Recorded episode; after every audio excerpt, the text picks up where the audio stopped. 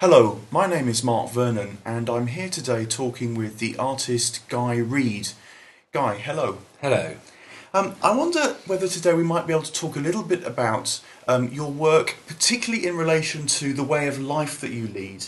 Um, it's very striking when you come to your studio and where you live um, here, south of Toulouse, in the south of France, um, that it's almost a monastic kind of sense that you get.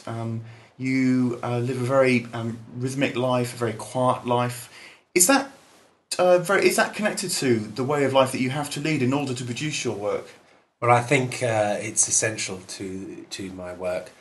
Um, on a very physical level, I need to be well rested and have absolutely uh, full concentration in order to produce the work I produce but also for my well-being it's absolutely imperative and that of course informs the way i work and, and the way i feel about the pieces that i'm making. Um, and also it uh, i find it uh, important to to the way that i live with andrew and the way that uh, we we function in, in even down to what we eat and, uh, such things yeah, so there's there's a sense of, um, of of balance that you're talking about there. It's both a physical process producing your work because they're sculptures in wood, um, but also there's a mental process going on there, which is about your um, thinking obviously about the particular piece, but then that's set within a whole way of life um, with Andrew. I should just say that Andrew is uh, your uh, most frequent study, um, your partner Andrew Day, who's your most frequent study. Let me just, uh, um, I mean, it's very striking again, uh, just arriving. Um, it's a beautiful day here today. and there's blue skies and the sun is shining and the mountains are electric. Um, and yet you have to work um, in a, an enclosed space uh, with the windows shut off with the with strip lights to get the right light. Again, there's a there's a real sense of discipline um, involved in that. Yeah, well, I think um, I haven't actually much choice. Uh, I feel as as regards the light because I really do need constant light, and uh, and here the light is very bright. Um, but I've always worked like that anyway, even when I worked in London. Um, but um, certainly, uh, it's been said of me that I'm um, a, a very disciplined worker. And I am, and I need to be in order to produce the work that I produce. It takes me days and hours and hours of work to actually produce a piece. And um, I think um, on top of that, my training in, in, in, in conservation and restoration was also extremely disciplined. I always had to be at my bench at eight in the morning. I rarely left before five thirty in the evening, and uh, we were always given, you know, just two 15 minute breaks for tea at, at ten o'clock, and then again at four o'clock, and and uh, an hour for lunch. So it's a kind of habit of life that you. Well, it's have. a habit, but it's a habit that I find very productive, and it also is a very balanced habit because it allows you to actually to produce, but at the same time not to get exhausted because there's a time to stop and there's a time to go and light the fires there's a time to give to the garden for example. There's a time to, to walk the dogs. And, uh, and and they all provide a balance to the way I work. I mean I would actually probably go insane if I if I worked the, all the hours possible. Um, and I probably wouldn't produce any good work. Again, Guy, there's something that sounds very uh, monastic about that in the way that the monks shape their days by the hours and the office it sounds like you want to bring some of that in. Can I just ask as well? Um, we've talked about the discipline. When do the moments of satisfaction come with the work? Well, I think um, the initial drawing, preparatory drawing I do, gives me some idea of how the final piece of work is going to look. Um, but then it's a, a, a hard slog actually through to perhaps the last day when I actually feel the piece and feel that it's going to work. Um, wholly and and uh, and uh, so it's a, it's a long process with with with satis- satisfaction at both ends, but in the middle it's a lot of hard work. Another thing that's striking me about uh, what you're saying is um, the monks had this uh, this old sin they used to call acedia, which was kind of boredom, it, and it hit them at the midday, just when they were had to do that extra push to kind of keep going through the day. You're talking about discipline there and so on. Do you have a, a problem ever with focus or with boredom, or does it not just not really strike you?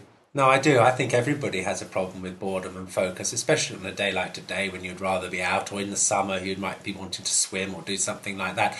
But um, but but I know that uh, this is my job, and I don't see why I should be particularly uh, excluded from the obligations towards that that every, that most individuals uh, are obliged to, to, to, undertake. In other words, I, I work because I have to work, and uh, and if I didn't, I wouldn't produce art. We've talked about um, the parallels between your way of life, your work, and a kind of monastic routine. Have you actually spent time with monks? Well, I did in my early 20s spend time in monasteries in both Thailand and, uh, and in India. Um, these were Buddhist monasteries, and I've always been fascinated by monastic life. And uh, later on, after I'd studied theology at King's College, I frequently went for to the Benedictine retreat house at Burford, which was actually one of the only mixed retreat houses of nuns, Benedictine nuns and monks in, in, in Britain. And you understand also um, what the religious life is like from your own study, having done a theology degree. That's right. I think no one no one can really understand what the religious life, when I talk about the religious life, I mean of monks and nuns, is like unless you're in there. We mustn't forget that these people are, are, are living in a community and they are human beings and they have all the, the, the characteristics of human beings, including uh, depressions and jealousies and uh, and doubts and all the rest. But and as a but as a visitor, I must admit, you are immensely privileged to step into that world and perhaps see. Um, the most beautiful aspects of it, which are uh, uh the peace, the calm, the generosity, uh, the the given the givenness of it all, which is uh, I, I I can honestly say what some of the the sanest moments I've ever spent in my life have been spent in monastic communities. But you yourself don't have an explicit religious commitment or Christian commitment. You talk about being an agnostic on your website. Yeah, um, I have. I, I have uh, been a Christian, but um, I definitely have problems with the church, and um, I.